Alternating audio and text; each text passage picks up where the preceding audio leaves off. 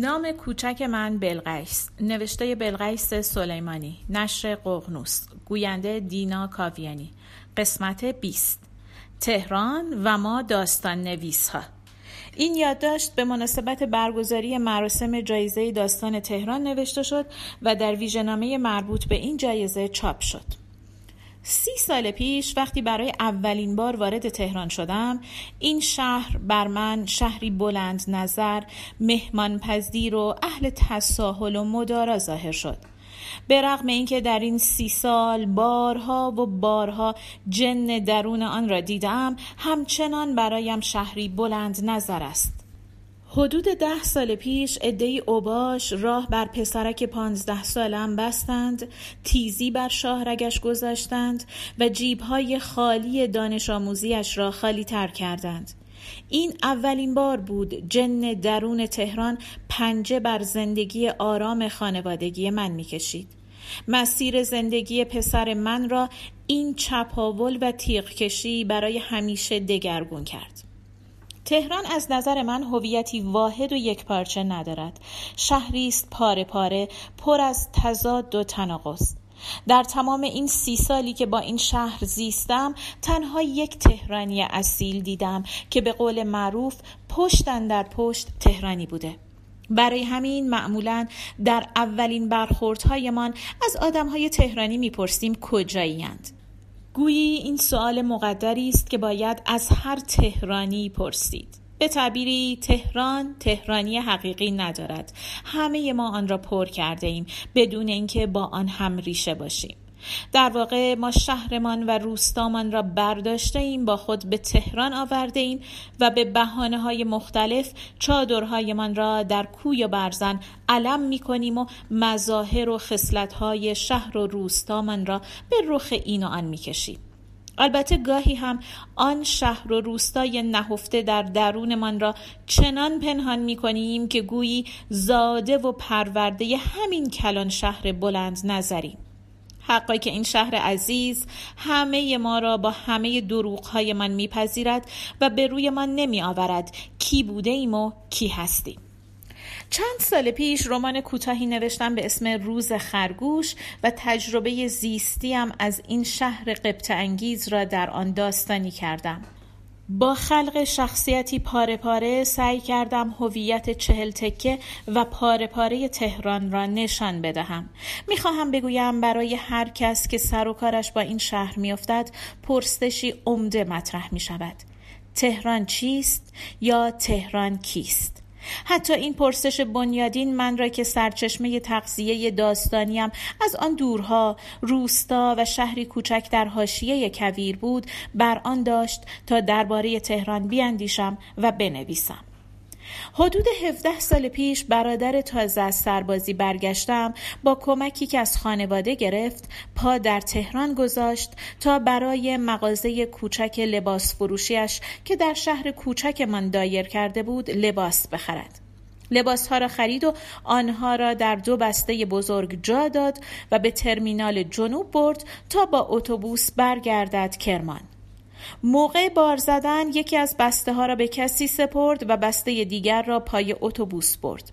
به فاصله پنج دقیقه بسته و مراقب بسته برای همیشه ناپدید شدند و برادرم هرگز زیر بار آن شکست که بیشتر شکستی اعتقادی، اخلاقی و عاطفی بود، کمر راست نکرد. او برای همیشه تهران را ترک کرد. تهران بر او همچو هیولا ظاهر شده بود. تهران بر هر یک از ما به گونه‌ای ظاهر می شود. نمی دانم چقدر از این ظاهر شدن به عملکرد ما برمی گردد و چقدر از آن به ماهیت این کلان شهر. این را به این دلیل می گویم که تهران ماهیتی ایستا ندارد.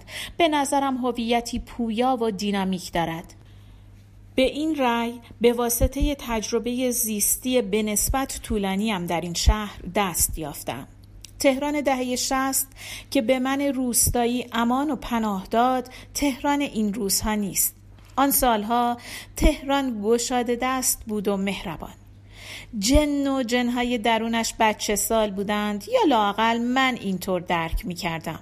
اما در سالهای اخیر این شهر همانطور که فراختر، وسیع‌تر و مدرن‌تر می شود، قوم و خویش‌های روستایی و شهریش را بیشتر نادیده می گیرد و حتی به نوعی آنها را از خود می راند.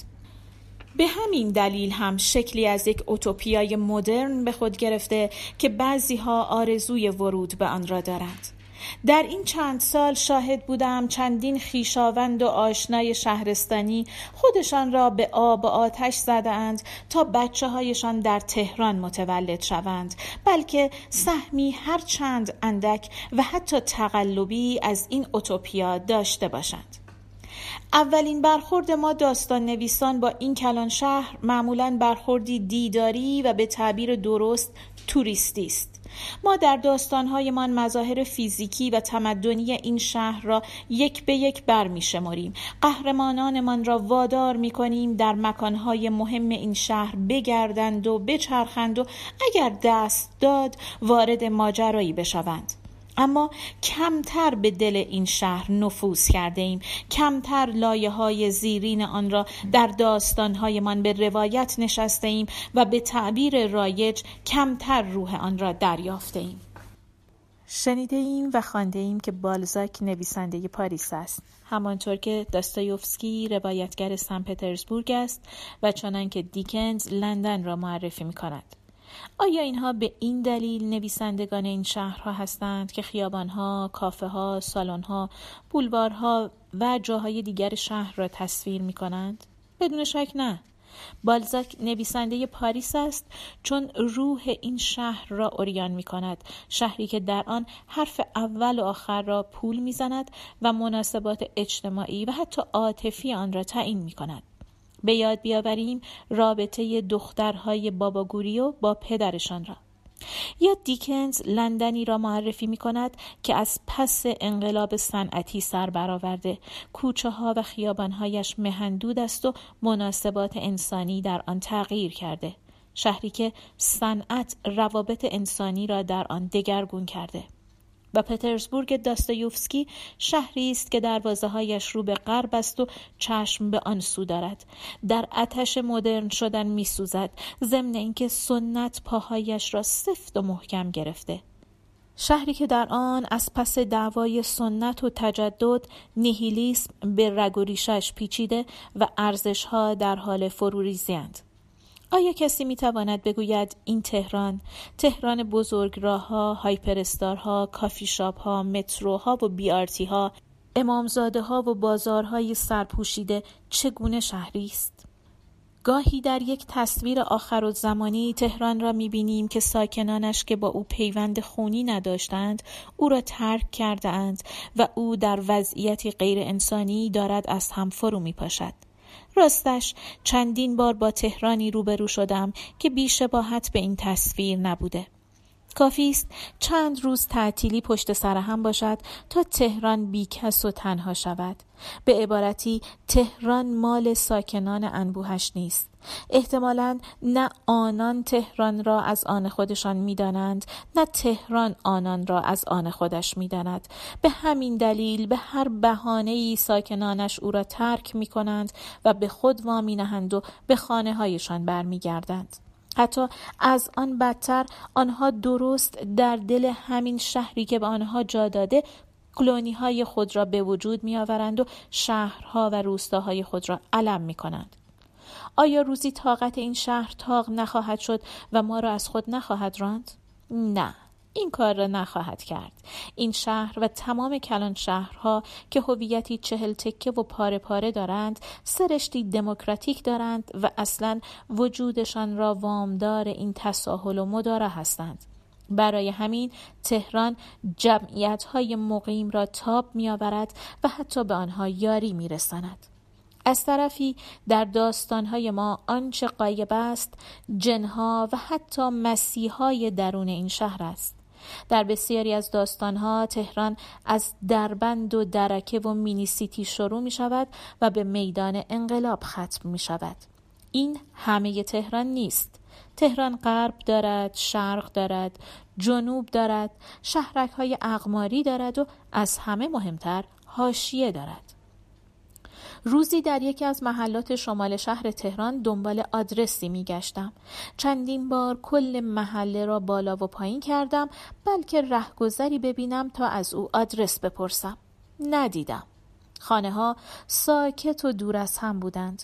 کوچه باغ‌های وهمناک مرا از خود می‌راندند. آیا آنجا بخشی از تهران بود؟ آن محله مرده چه نسبتی با سراح جمهوری، رودکی، خیابان ولیعصر، هفت حوض و آریا شهر داشت؟ چرا من نمی‌توانستم درک کنم آن محله هم بخشی از تهران کبیر است؟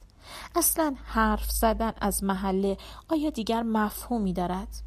می‌خواهم بگویم ما یک تهران نداریم. تهران ها داریم. برای بسیاری از شمال شهر نشینان تهران از پل چوبی شروع می شود و تا کوههای سر به فلک کشیده البرز ادامه دارد و برای برخی تهران یعنی ناصر خسرو و سبز میدان. معلوم است که هر یک از این محله ها به ساکنانش هویتی می دهد که چندان هم ایستانی است و برای همین حرکت در درون این تهران ها و به تبع هویت ها راحت است.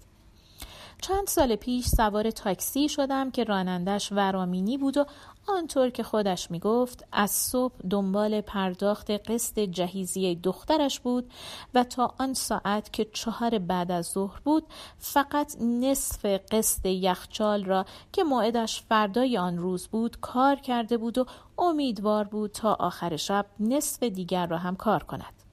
زنی که زنبیل دستش بود و معلوم بود از محلات متوسط نشین میانه های شهر است، از او پرسید چقدر برای کامل شدن پولش لازم دارد.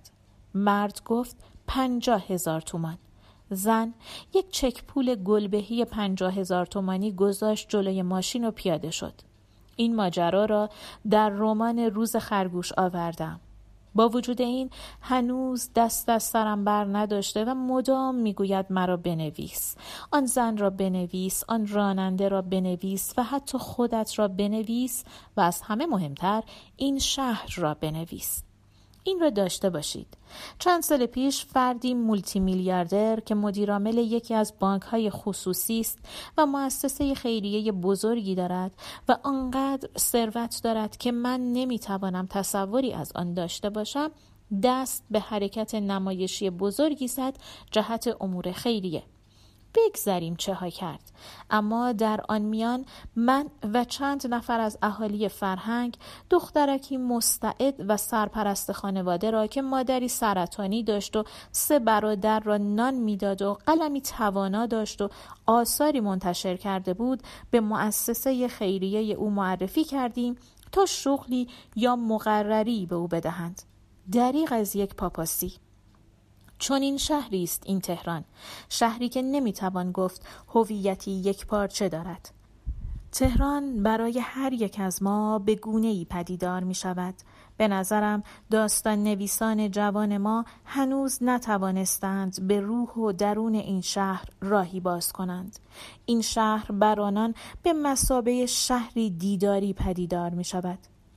آیا کسی پیدا خواهد شد که تهران بر او به تمامی گشوده شود؟ پایان قسمت بیستم.